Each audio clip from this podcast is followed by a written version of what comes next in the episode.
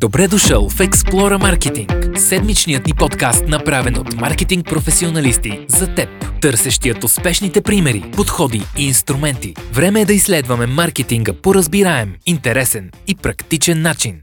Здравейте в поредният епизод на Explore Marketing. Когато говорим за маркетинг, много често си представяме комуникационната част, която е една малка част от целия маркетинг, така че днес ще си говорим много за Upstream маркетинг, на какви хора, защо и как бихме давали стойност, и разбира се ще си говорим и за Downstream маркетинг, т.е.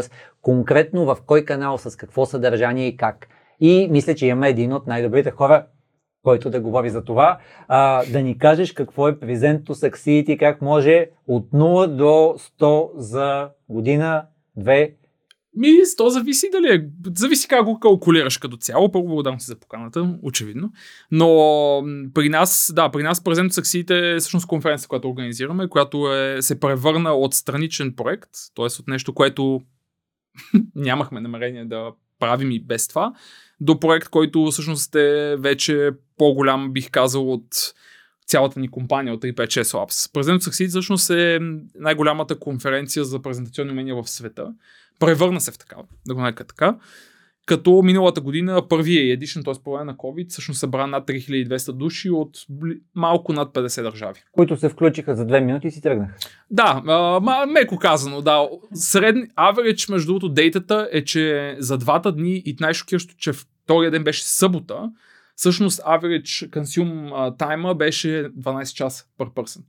Което дванадесет беше... часа per person? Да, average time на consumption беше дванадесет часа, което означава, че те реално са пропуснали може би час и половина от съботата или по час от двата дни някакво такова, което беше... Супер, впечатляващо. А, това мисля, че може да го наречем ключова метрика. Тоест, доста, колко хора, какво са направили. И за спонсорите ни беше да. Добре, да кажеш и три пет шест лабс, т.е. какво е това, защо се случва. Вие сте на шест години, Експлора на шест години.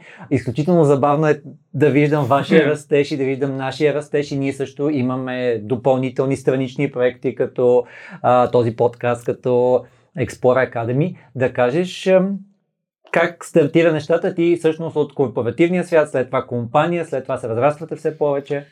Да, от корпоративния свят, от ай ти бранша, минаваме към три пет шест лабс, което е презентационна агенция, очевидно, т.е. не, по нищо не е очевидно, ако хората не са ме виждали и чували нещо подобно, но е презентационна агенция. Създаваме всъщност, единственото, което правим, са презентации. А, всъщност и ги създаваме презентации за много от най-големите брандове в света. Горе-долу половината от клиентите ни са от България, но всъщност са по-скоро международните компании с офисите в България, останалите вече са, в, бих казал, в чужбина, в цяла Европа. А, не сме толкова фокусирани, примерно, върху щатите, по много причини, не ни е интересен пазара като такъв, но той има много така... Нека да нека така, не са ни интересни хората в щатите до такава степен. Перфектно. Това, което аз съм виждал е... А, първо да ви поздравя за типа съдържание, което създавате. Наистина е доста впечатляващо и човек може да ви провери съдържанието. Но това, което аз лично много харесвам в идеята за маркетинга, е, че а, в а, Explore Academy имаме в частта за поведение на потребителите, имаме тази част, където всъщност то е...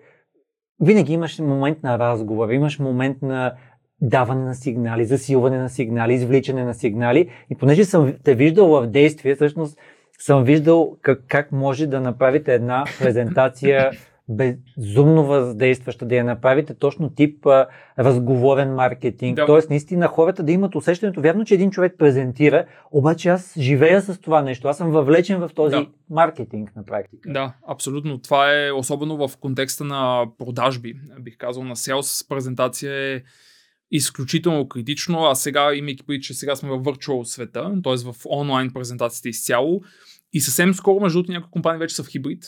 Между другото, наистина не малко хора вече презентират, част от публиката им е онлайн, част от публиката е пред тях.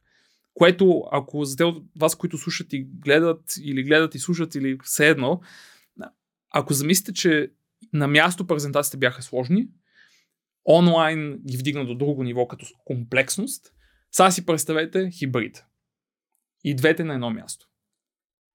Това е най-най-най-най-сложното нещо, което от презентационната гледна точка мога да се падне като човек, който е в бизнес света. В смисъл човек, който просто му се налага да презентира, mm-hmm. whether they like it or not, нали? Както ние обичаме казваме, дори да не ти харесва, теб те карат вече. А, от гледна точка на това, което кажеш за раз, разговорната част, критичен елемент в почти, бих казал, в, почти във всяка презентация, която цели да продаде или да предизвика най-малкото интерес в една друга организация, в потенциален клиент, и убийствено критичен в, бих казал, не малка част от онлайн презентациите, които може да изнасяш в днешно време.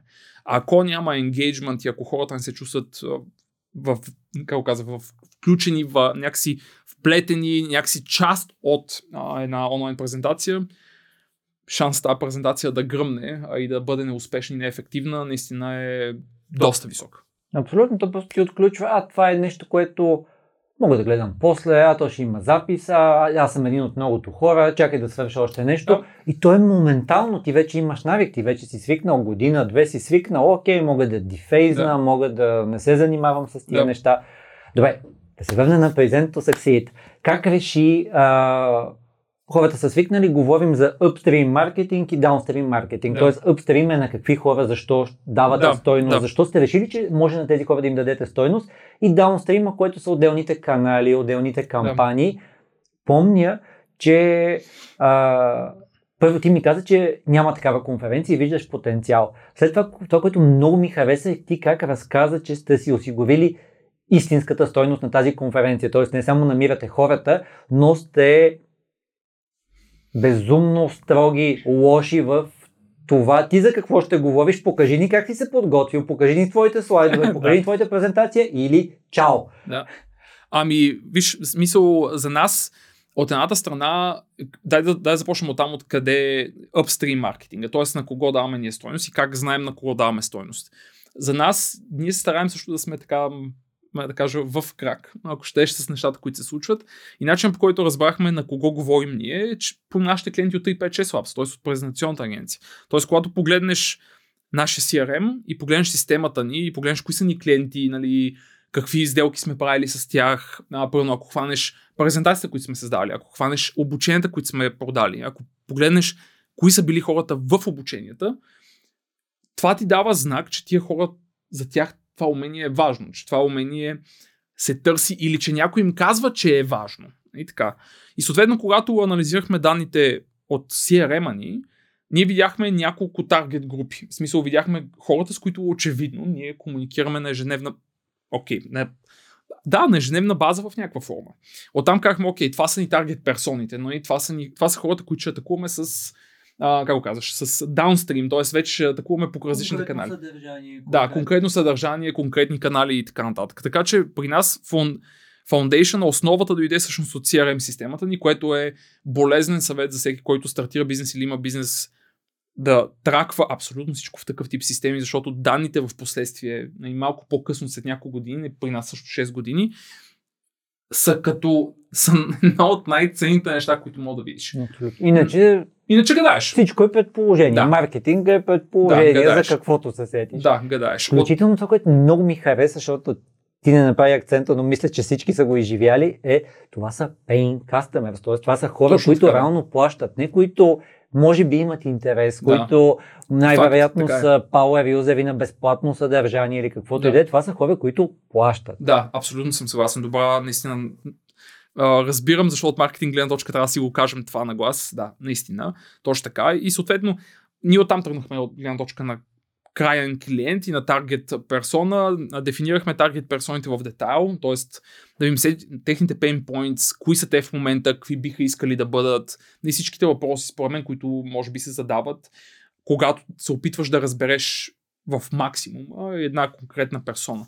Оттам наседне вече каналите са по-скоро за нас, поне може и да бъркаме. Аз винаги казвам, че а, особено в последните шест години научих толкова много неща и продължавам да бъркам толкова много неща, че винаги имам една такава оставаща частица, в която казвам, може и да бъркаме. Всеки път е, че когато погледнеш ние какво правим, ние всъщност гледаме самите, самия таргет и спрямо самия таргет атакуваме определени канали с определен тип съдържание. Не просто, окей, сега ще правим Facebook или сега ще правим Instagram, ние каме, окей, ако таргетираме, да кажем, дизайнерите, те са повече в Instagram и на такъв тип места, по-креативните места. Ако таргетираш, примерно, селс хората и маркетолозите и ейч ар-ите, е, бих казал, че особено ейч ар и Learning and Development хората са повече в, в LinkedIn. В смисъл, let's be honest.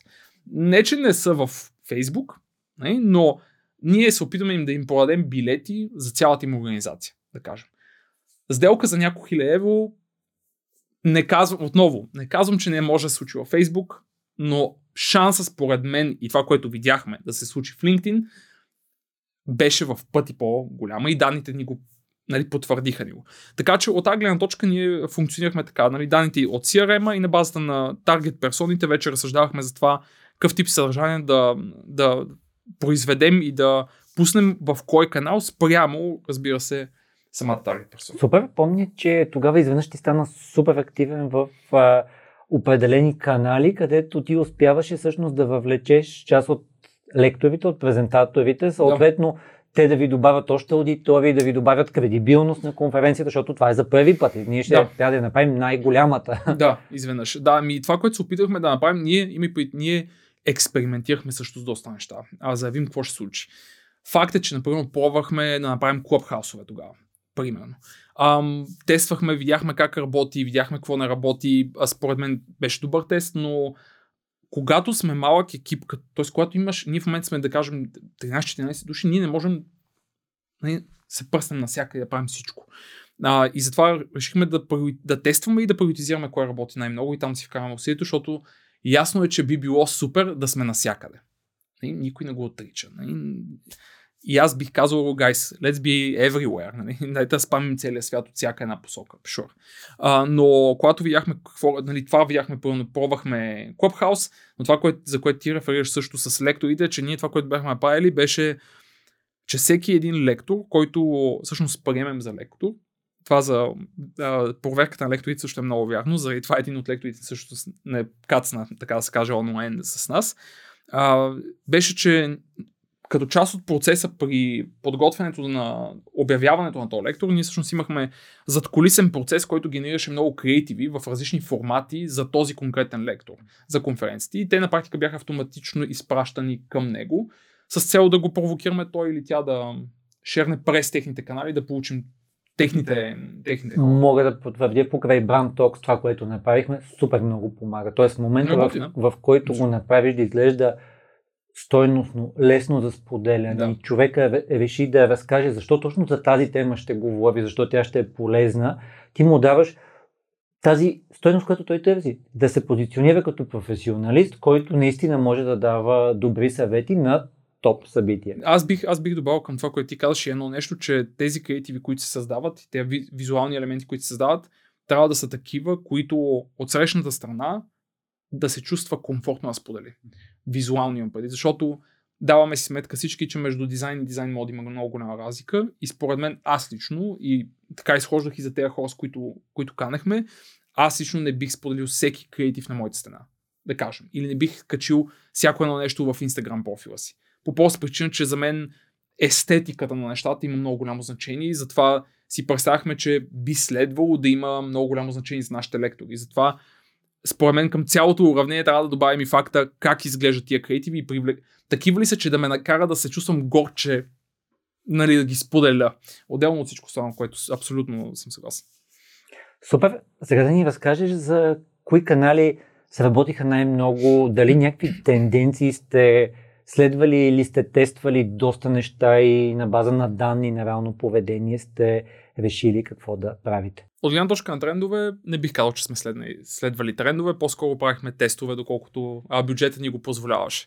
А, знаем, или поне вярваме, че знаем къде са тези таргет персони, които преследваме и заради това всъщност атакувахме основно Facebook и LinkedIn и Instagram, разбира се, като през цялото време пробвахме, както вече казах, нали, Clubhouse, пробвахме някакви такива малко по-различни подходи и разбира се, нюслетъра ни и съответно мейл канала ни беше това комьюнити, което имаме и съответно всички, които са сабскрайбнати за самата конференция да искат да получават информация, Там също, между другото, бих казал, че конвържън е много висок.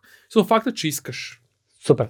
Да ми кажеш, ние имаме специална статия в блога на Explorer за ранен индикатор за висока стойност на потребители. Това е концепция, която видяхме на DigiTalk преди няколко да. години от един екип на Google, двама души представиха, че за всеки бизнес и да, желателно и за всеки тип таргет потребител, ако посетите блога, ще видите конкретни примери, е хубаво да знаеш кой е най-силният early value predictor. Тоест казва ти, този най-вероятно има висока стойност за мен. Тоест mm. аз трябва да влагам още усилия, даже да не конвертира веднага, защото ти да. каза, че таргетирате компании, където три, пет, десет души трябва да се запишат. Те не могат на секундата най-вероятно да купят. Имат някакъв процес по съгласуване, решение и така.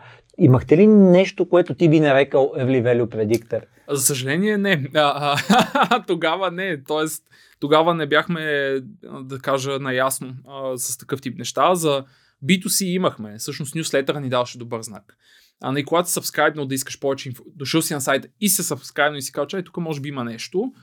Това беше, може, според мен, мога да го категоризираме като нещо такова. А, тази година всъщност е първата година, в която започнахме да разсъждаваме за това как можем да скалираме, ако искаш да скелнем усилието към корпоративните ни клиенти. Тоест през реклама да се стараем да предизвикаме интерес, интерес в теб, не да купиш три за наше съжаление, ами триста. А, за нас е интересно, най-малката ни оферта за корпоративните ни клиенти е петдесет билета. Така че говорим за доста по-голям комитмент а, и доста по-голям пакет с билети, които те трябва да се запалят по някакъв начин да, да, да, да, да проявят интерес към тях. И там съответно това, което, понеже ти ми прати точно тази статия, това, което ме накара да се замисля, ние как разбираме всъщност дали има интерес. Защото ние виждаме, че те кацат на сайта, гледаме ги през Hotjar. Нали, а, докъде отида, колд, топло, лесно и всякакви такива неща. Между другото, Hotjar ни беше много полезен на първата версия. На първата версия на страницата ни се забелязваше, че хората не стигат додолу. Ние бяхме уау, а долу беше най- най-важната информация. Бяхме окей. Okay. Това е типичното предположение. Аз съм направил нещо много стойностно да, да, да, и да, да, всички ще продължат додолу. Да. Да, да, мен да. много ми харесва, но дали на клиента му харесва е коренно различно. И това, което след това на втората стъпка, това, което направихме, разбира се, променихме доста неща, но едно нещата, които променихме, беше да вкараме А, възможност да си свалиш презентацията за събитието. А, това беше вече доста сериозно, доста сериозен знак за това ти имаш ли интерес. Бяхте ли го гейтнали? Тоест, али си дадеш имейла или директен даунлоуд? Ето ти сега в следващия казус. Не, не го бяхме гейтнали и това ни пак, пак беше малко кой? Кой си я свали? Интересно е, че на три пет шест лабс сме го направили. Но на пи ти ес, на Present to Succeed, не сме го. Ходи разбирай, нали защо функционираме така, както функционираме, както и да е.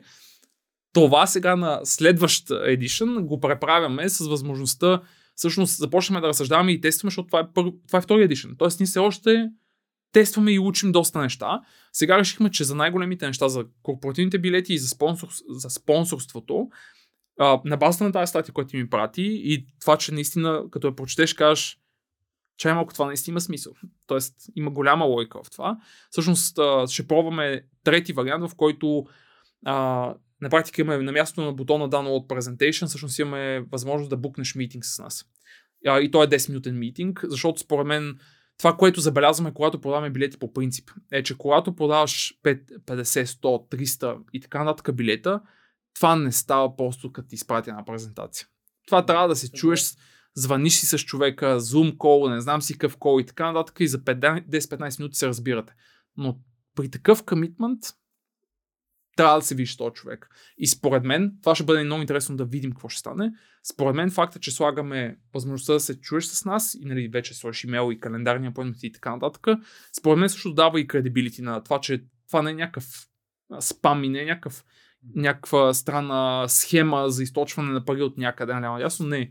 Ние заставаме с лицата си, ще скочим на костеп, за да ти кажем какви са възможности за това, за онова и така нататък. Нямам търпение, често казано, да го тестваме сигурно всеки момент. А, трябва да... Много ми харесва погледнато отстрани това, защото това най-вероятно е early value predictor за конкретен тип потребители. Това са тези, които трябва да предложат съответното нещо, т.е. те могат много сериозно да повлияят на решението или самите хора, които го оценяват. Какво по-хубаво от това, да, защото другото, нали, по принцип са ми интересни такива неща, много по-добро е. Обаче на концепцията на тази статия, всъщност това е още по-силно. Mm-hmm. Някой е казал, аз наистина ще извлека стойност от това и той най-вероятно, за да го направи, е някъде в веригата на вземане на решение. Mm-hmm. Супер. Да. Ние водим трафик през paid advertising, нали, към тези web, към тези лендинг пейджове, но там вече те, искаме да те хванем за среща, защото ако лендинг пейджът те убеди, че има смисъл и ти си букнеш среща, според мен сделката е почти затворена. Поне така мисля, че ще се случва. Абсолютно. Аз имам един много любим пример. Една българска стартъп компания. Супер готини неща правеха и бяха направили следното нещо. Трябва да се регистрираш, трябва да се даунлоуд, да, да даунлоуднеш софтуера, да си го настроиш сам. Okay. И, ако, и ако си доволен, вече се свързваш за някакви платени версии. Okay.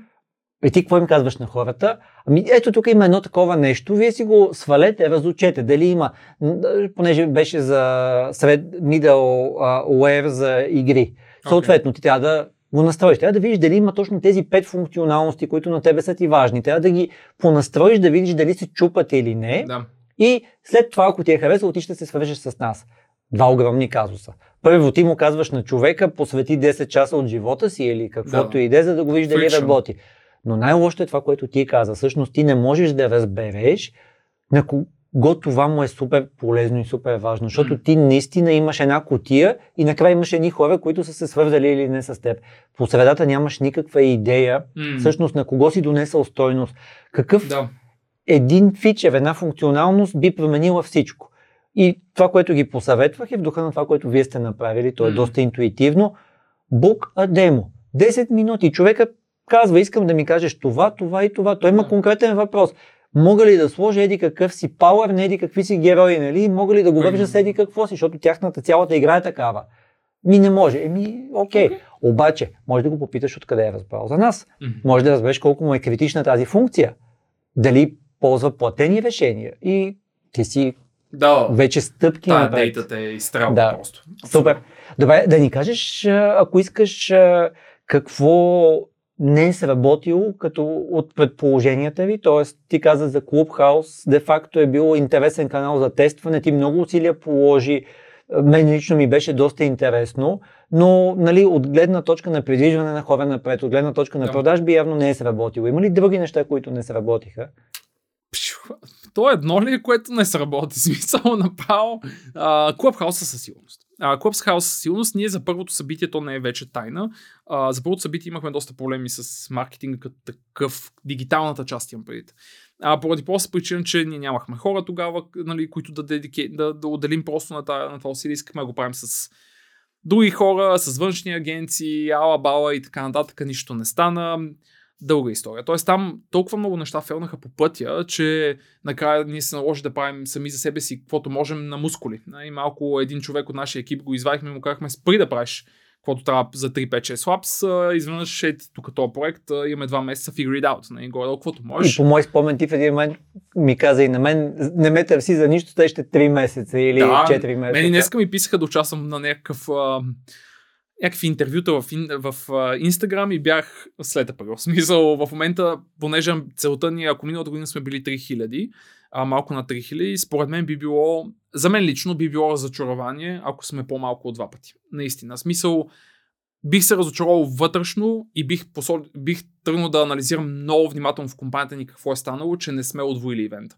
А, поради много причини, разбира се. Така че много неща, се... много неща не сработиха от... Ако трябва да соча с пръст, в смисъл, ако трябва да гледам, едно от нещата, които ми изуми, че не сработи, беше, че предложихме на нашите спикъри, които са големи имена и така нататък, им предложихме буквално да направим нещо като афилиейт в доста агресивна форма. Буквално им казахме петдесет на петдесет, no questions asked. В смисъл, ако вие вкарате с вашия купон код хора в нашата конференция, on a monthly basis, нали, всеки месец ние вадим дейтата и казваме десет билета от Марк, десет билета от това и вие ни инвойсвате за петдесет процента от тази сума, без да ви задаваме никакви въпроси. Както и за корпоративните селс неща. Което звучи много атрактивно. По принцип, да, според мен, по принцип комисионите на такива неща са двадесет процента, тридесет процента максимум. И така. А ние им даваме креативите, даваме им а, отстъпките, даваме им а, презентации, даваме им всичко. Буквално им казваме, нали, ако искате, Мисъл, просто ако искате да направите допълнително ревеню, ако вярвате, най-много поръчки, всъщност осем билета, осем билета, направи една дама, която се казва Дания Бауер, която е от Германия, която даже не беше спикър. Но просто ни контакт ни каза, мога ли по някакъв начин да участвам. И ние си бяхме запълнили всичките спикъри и просто и казах ми, викам, имаме афилиейт, нали, петдесет на петдесет, no questions asked, и тя е, окей, okay, let's do it. И всъщност това е нещо, което не сработи, или поне според мен не сработи по начин, по който аз очаквах. Аз очаквах да стане много по-верижна а, реакция, но да, не сработи. Мога да си обясна защо, а честно казвам, може би самите хора са толкова заети, че не ми занимава и не са all in about the money. Факт. А, според мен това оказа немалко значение, но по-шокиращото, и с това приключвам, по-шокиращото беше, че немалко от тях всъщност се съгласиха да го правят и искаха да го правят, и когато им дадохме всичките материали, не направиха нищо. Това беше това да го наблюдаваш отстрани, когато бориш хиляди билети а, и очакваш все пак поне малко някакси да дойде от другата страна и да ти помогнат. Да. А... Абсолютно. Тук да. Аз много, много обичам да давам пример с една статия за Forbes, която писах. Разликата между обявени намерения и реално поведение. Всъщност, много, добре, много добре често хората сами не се познават. Тоест хората даже не знаят, че мислят, че искат да направят нещо или че искат нещо, но те няма да го направят. Да. Много добре казвам. Абсолютно съм съгласен. Сега, тук, понеже а, с тебе сме си говорили, ти даваш много хубави хакове как да направим яко лайв събитие, как да направим по-голямо въздействие в а, нещо, което е изцяло хибридно, нали, преди пък изцяло говореше за презентационната част на живо и така да. нататък. А, да ни кажеш а, твоите хакове в, а, в тази част, защото според мен хората са чували някои от нещата и пак не ги правят.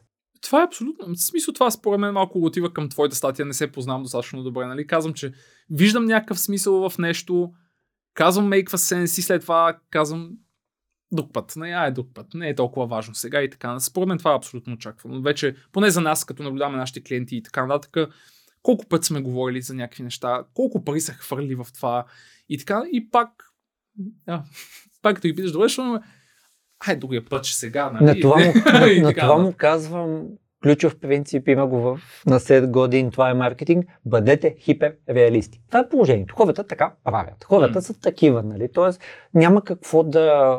Може да си измислим нещо страхотно, може да знаеш, че носи стойност. Бъди хиперреалист. Правят това, не правят това.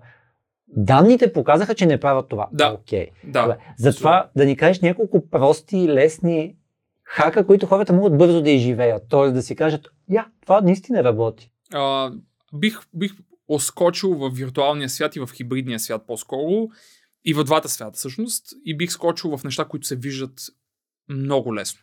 А, за да наистина мога да ги измериш и да кажеш, чай да бе, това наистина е така. А, и казвайки това, бих отишъл не толкова в отгледна точка на сторителинга и това какво казваш всъщност на публика и как, а по-скоро в дизайнчеста, а, където всеки прави Powerpoint, Keynote и Google слайдове, вече стават все по- и стартъп компаниите особено много така, в Google света циркулират и така нататък. Според мен едно от нещата, някои от нещата, които са много интересни в онлайн света да ги наблюдаваш отгледна точка на слайдове, са обвързани с това те слайдове как изглеждат и как функционират. Какво имам предвид? Например, за онлайн света и за хибридния свят, т.е. факта, че има онлайн компонент, транзишените анимации трябва да бъдат намалени на, на минимум. А, заради това, че от другата страна публиката ви всъщност ги вижда за, нали, циклещи. А, това е едно от нещата. Разбира се, мога да се контрира с хак. А, и хака е първо да се компресират всички изображения на максимум видеа и така нататък, за да аплоудваш им вид минимално количество и след това да си свалиш резолюцията на екрана, на твоя лаптоп, на хиляда двеста и осемдесет на седемстотин и двадесет и след това да джойнеш Zoom, там, Teams, Cisco WebEx и каквото джойнеш, защото реално пъшваш минимално количество пиксели. Супер. Да кажем това. Другото, което прави силно впечатление е градиент. Тоест, ако, ако не да. си валидирал, че можеш да стримваш в най-перфектното high-end и така нататък, приеми, че не можеш. И, so... и, и, и добави това. Ние с, ние с теб можем да сме в студио и нашия upload speed да е брутален, защото всъщност за нас е важно upload speed да не е брутален. Mm-hmm. Проблема е, че не можем да контролираме download speed на останалата страна. И тогава ние може да сме перфектни пак, няма да има значение, ако техният download в момента, не по принцип, в момента е кофти. Така че риски бизнес с мувмента онлайн като цяло. Разбира се, Zoom, Teams и така нататък оптимизират видео и motion а, съдържание вече. Имат чекове, нали, а, пускаш motion, значи чекни, нали, цъкни тук, нали, и така нататък. Но все пак, но все пак. Другото, което прави силно впечатление, са градиентите, а, преливащите цветове. А, градиентите в онлайн се пикселизират и започват да изглеждат а, накъсано, вместо плавно. Така че ако използвате градиенти, careful, alright? Да. Лъчо, лъчо зад камера, който ще сподели скоро дизайн тренд хакове. А, със сигурност трябва много да се внимава за това. Да, това е също едно от нещата. И последно бих се хванал за шрифтовете, защото няма да имаш презентация без да имаш шрифтове. А, онлайн света и хибридния свят са проблемни от към шрифтовете, поради просто причина, че много, много от шрифтовете, които ние, т.е. които хората избират, имат така наречено семейство. Uh, thin, light, bold, black, extra bold, нали, hairline, всякакви такива. Това е семейство. Или поне дизайнерите така го наричат. Шрифтово семейство. Uh, и едно, един от проблемите, които се забелязва в това е, че когато, из, когато за презентацията си избереш шрифт, който е, да кажем, thin, light или hairline, т.е. тънки, очер, тънки начертания е uh, самия шрифт и самите символи с много тънки начертания. И особено ако думите са малки, от другата страна, публиката ти всъщност вижда думата и думите, които са с този шрифт накъсано буквално. Трудни за четене. До такава степен се компресира. Така че, ако презентирате онлайн или ако презентирате в хибриден сетъп, тези три неща ги имайте предвид. И последното, особено покрай шрифтовете, внимавайте изключително много с шрифтове, които са тънки, много лекички, много финни, особено ако думите са малки. Mm-hmm. Мога да продължавам още, ако искаш. Не е аз се сещам две, които ти беше споменал, а, когато ти аз за това се трябва да изберат някакви други. Подозирам, че повечето хора не са ги чули. А, едното, което ти каза, беше за осветлението, а другото беше за динамиката в една презентация. Mm. Тоест, със сигурност хората са свикнали да гледат осем часа този екран. Нали? Тоест, yeah. те наистина, ако няма динамика на този екран, те не го гледат. Факт. А, и Факт. Ос, осветлението, ако ти не си добре осветен, не те гледат с, със сигурност. Тоест, аз наистина няма да извлека полза, защото не мога да ти видя а, изражението на лицето, не е приятно да се гледа, за какво да те гледам. Така че и тези два хака като бонус съдържание. А, аз, аз бих ти добавил, макар че съм в присъствието на, на, нали, на видео човек и видео експертиза, не искам да си казвам много професионално там, но просто за покрай осветлението, това, което бих добавил, някакси бих ударил някакси леко на по-генерален нюанс в това цялото нещо, че това се опитаме да обясним на нашите клиенти. Едно време ходихме на срещи и на тия срещи ти изграждаш някакво първо впечатление с хората как? По начина, по който изглеждаш, по начина, по който ухаеш, ако щеш, дрехите, които си облекал, първите думи, които казваш и начинът, по който ги казваш. Не така, горе-долу е така. В днешно време, ако срещата е онлайн, как изграждаш първо впечатление? Ами, по начина, по който те виждам, по начина, по който те чувам, разбира се, по начина, по който си облечен и така нататък, но заедно с това, това, което има за теб, също играе огромна роля. И ако погледнеш тия компоненти, те от какво зависят? Ми зависят от скоростта на интернета ти, зависят от това какво си избрал за бекграунд наистина, в къщи, в там където си се позиционирал, зависят от осветлението и качеството на осветлението и как си нагласил осветлението като такова, зависят от качеството на камерата ти и зависят от качеството на микрофона ти. От тези пет неща. Тези неща масово в света, бизнес хората, все още ги подценяват и все още казват, не, ми те всички така го правят. Да, те всички по принцип презентират и лошо, ама това означава ли, че ние с вас трябва да го правим като всички. А, и това да разбираш, че тези неща са част от първото впечатление и не да чакаш компанията, чакаш нас или вас или а, която и да е компания да инвестира в това, а ти сами да кажеш, че, че малко вас, когато ходех на тия срещи, сам инвестирах в това как се обличам. Сам инвестирах в парфюмите, които използвам, сам инвестирах в кецовете, които нося и така нататък. Защо сега сам не инвестирам в камерата, която използвам, в микрофона, който използвам, имайки преди, че това, когато го купя един път, замисли се, го използвам всеки ден, почти постоянно. Абсолютно. И ще го използвам по-лошото с години наред. Защото онлайн света не си отива. По никакъв начин. Ние самите го изискваме вече. В смисъл хората... Това, което ти каза, всъщност осъзнаваме, че има неща, които е абсолютно окей okay да се случват онлайн, абсолютно, понякога искаме физически, но понякога е повече да. от окей okay да са онлайн. Да. Така че наистина всички, които слушат и гледат, не е казано да правят промяна днеска, да отидат в а, някои магазини да си купят камери, микрофони и всякакви такива неща сега. Но имат едни следващи шест месеца, има една следваща една година, идват празници, идват именни дни, имат рождени дни и така нататък. Вместо да си купуват или искат а, странни подаръци от приятели, познати, роднини, ето го списъка с няколкото неща, които ако ги нямаш все още, кажеш мамо, тате, приятеля ми, приятелка ми, там всички, съберете се. И съберете и двеста лева за и микрофон и ми купете и микрофон. И освен това ще ви дам и вие да ползвате понякога. Айде, бонус. Супер. А, добре, това, което аз се сещам в а, тази част е, ние ползваме един модел, много активно, а, KISS. Keep, Improve, Start, Stop. Ако видите, Keep, че нещо ви stop. харесва, аз го взех от моят Executive Ем Би Ей към Американския университет. Супер, съм okay. доволен. Един от най-ценните модели там. Та, Къде пък KISS, Keep? Keep. Improve, Start, Stop. Okay. Това е в тази част. Много ми хареса Борис как седи на камера. И, окей, значи чакай да видя какво беше. Бекграундът му беше готин. Mm. Виждах му фейшъл експре... израженията на лицето. Mm-hmm. Окей. Mm-hmm. Значи другия път аз трябва нещо да започна да правя, нали? Тоест, да, аз това не го нещо. правя. А, Improve е някаква част, което, това, което казахме с теб, да има динамика в слайдовете. Доколкото помня, ти каза, че през петнайсет секунди горе-долу трябва да има някакво Няма правило, Action, но трябва движение, да има. Да, да, нещо има. да се промени. Netflix и цялата кино, а, филмова индустрия, ако наблюдаваш а, изследванията, които правят а, към тях, ако загледаш в... Защото много хора се оплакват и казват, ме ми е скучно в тия презентации. четири часа по-късно този човек на същия екран не мога да го отлепиш от Netflix. Същия екран е смисъл едно към едно, е, обаче едното го държи постоянно там, не мога да отиде даже до туалетната, как се казва, другото го отчаива и ходи си прави кафе, докато го ще е на кол. Това всички сме го правили, за голямо съжаление. Една от, една от причините, не е основна, една от причините е, че ако погледнеш внимателно първо съдържанието на Netflix, разбира се, гениален сторителинг, разбира се, гениален дизайн, т.е. визуалната част е гениална и така нататък, но едно от нещата като тактика, която те използват, ще видиш, че със сигурност със сигурност на всеки десет до петнайсет секунди не ще сменя.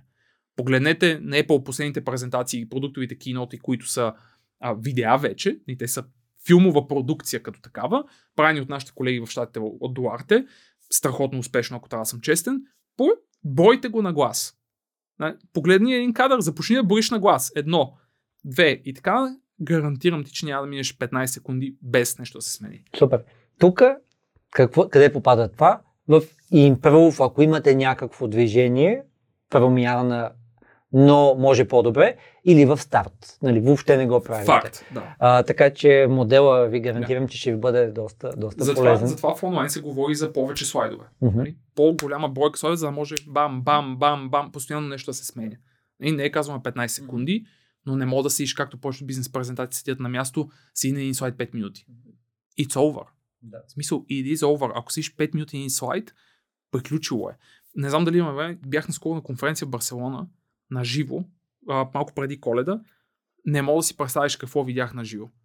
Хора, които идват от, за първи път от виртуални, т.е. от света, в който не, всичко консумирам онлайн, сега изведнъж са пак на лекции и слушат лектори на сцената. Аз си загубих акъла, защото влезнах да наблюдавам какво ще бъде поведението на хората, когато слушат отново човек пред тях. Значи, първо, че всички са с отворени лаптопи по подразбиране, по подраз... което означава гигантско разсейване. Второ, в момента, в който лектора по някакъв начин не се стараше да прави някаква форма на смяна, тая динамика да има, не съм виждал толкова бързо една цяла аудитория да се просто да се дизенгейджва с, mm-hmm. с лекция. Наистина е, ако преди беше зле, сега е станало много по-трудно за всеки им презентатор, защото след две години онлайн и в къщи, където всичко е на един клик разстояние и си постоянно а, Фейсбука бум, а, Инстаграма бум и така нататък. Просто като го видях на живо бях леле.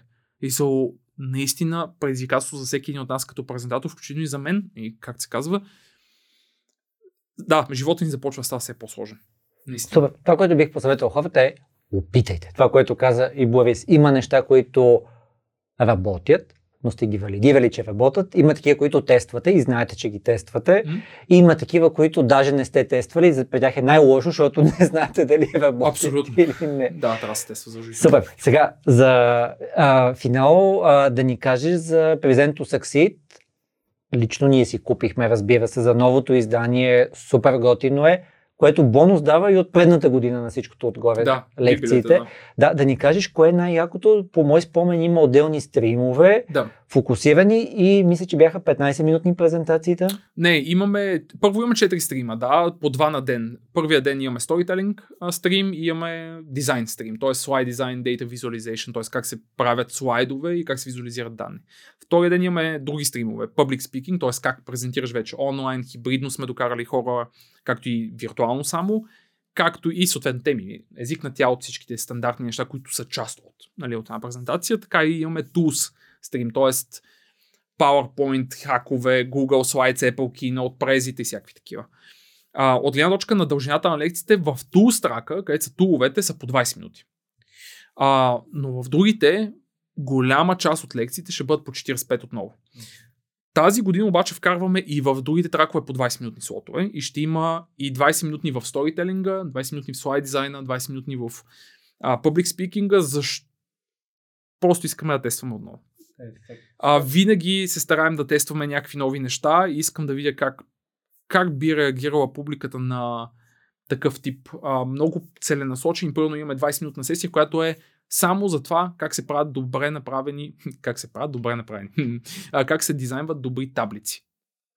двайсет минути само това. И е само демо. Нолан от щатите и наш колега, който е гениален в това отношение, ще покаже ети грозна таблица, гледай сега какво правя, стъпка по стъпка, за да направя е супер семпо и изчистен. Сигурен съм, че и живота на тези презентации ще е доста повече от самия лайф на конференцията. Звучи като нещо, което ще даде много стойност. Супер. И за, за финал да ни кажеш ресурси, които ни препоръчваш. Едното е Present to Succeed, бих казал. Супер. Конференцията, разбира се, след като сме се хванали с нея, разбира се, но от маркетинговата гледна точка за мен е много, за мен е много впечатляващо да наблюдавам тази конференция. Аз споменах и пред теб преди време. За мен е много впечатляващо да наблюдавам една конференция, която се казва Ad World. А, според мен, предполагам, че хората, които слушат и гледат, а, са All About Digital. Uh, тази конференция според мен е доста интересен пример за това как само през Facebook реклама всъщност те вкарват осемдесет хиляди души онлайн. Uh, това е, аз си говорих с си и о-то на конференцията, наистина за мен лично, не знам, за вас може и да не е, за мен е не, това как беше това емоджито, ето му експлодва главата, uh, но тази конференция според мен е една от интересните конференции и съответно има и приятни лекции в нея, ако това съм честен, не е. Те не кюрейтват толкова внимателно съдържанието, но пък а, има доста интересни а, неща в нея. А, бих, бих се обърнал от и спомена, но име за маркетолозите, според мен името Сет Годин е да, а, критично. Аз не съм маркетолог, като такъв не, не работя това, но съм чел абсолютно всяка една книга на Сет Годин и честно казвам старая, когато има нещо ново, защото все пак те имат им периоди, в които се повтарят, а, да чуя какво има да каже този човек. Така че ако сте се занимаваш с маркетинг и не си чул все още за Сет Годин, според мен просто отиваш в Амазон, подреждаш от най-старата му книга към най-новата и почваш едно по едно. А, започваш отзад напред, за да видиш и той как еволюира, еволюира като автор и като професионалист. Така че да ги задържа тук на тези топ три, а, може би мога да сети и за още доста други, но в момента, ако трябва съм честен, чета доста за ивент менеджмент и така нататък, защото този свят ми стана доста интересен като такъв, прекалено сбъркан свят, а, прекалено много странни неща в него, които изглеждат сякаш трябва да са там по подразбиране и не са, и след това впечатляват хората. А, и затова се потопих малко повече в така, Амазона ми е малко повече в поръчките си, само ивент, ивент, върчу ивент, хайбрид ивент и така нататък, чета си цялата материя там, но да, има интересни книги в този свят. Супер, там предлагам... Event Canvas се казва една от тях. Погледнете, доста интересна. Event Canvas. В а, частта, в която описваме препоръчените ресурси, ще сложим LinkedIn. Още поне едно-две, които ти препоръчваш. Много ти благодаря. Нещо за финал, което да кажеш? А, бих се върнал на твоите думи, на това, което каза, че когато чуеш, че нещо работи и не си, самия, сам себе си си даваш сметка, че не си го пробвал, пробвай го. Абсолютно, пожелавам ти не следващите шест години, а следващите шест месеца, всеки шест месеца да продължавате да скаливате, както го правите. Поздравления. Спасибо. Ами, това е. Ако ви харесва, покажете ни, че, че ви харесва. Ако искате да не пропускате епизоди, явно трябва да натиснете на камбанката. Ако пък мислите, че носим наистина много стойност, би било страхотно да споделите с други хора.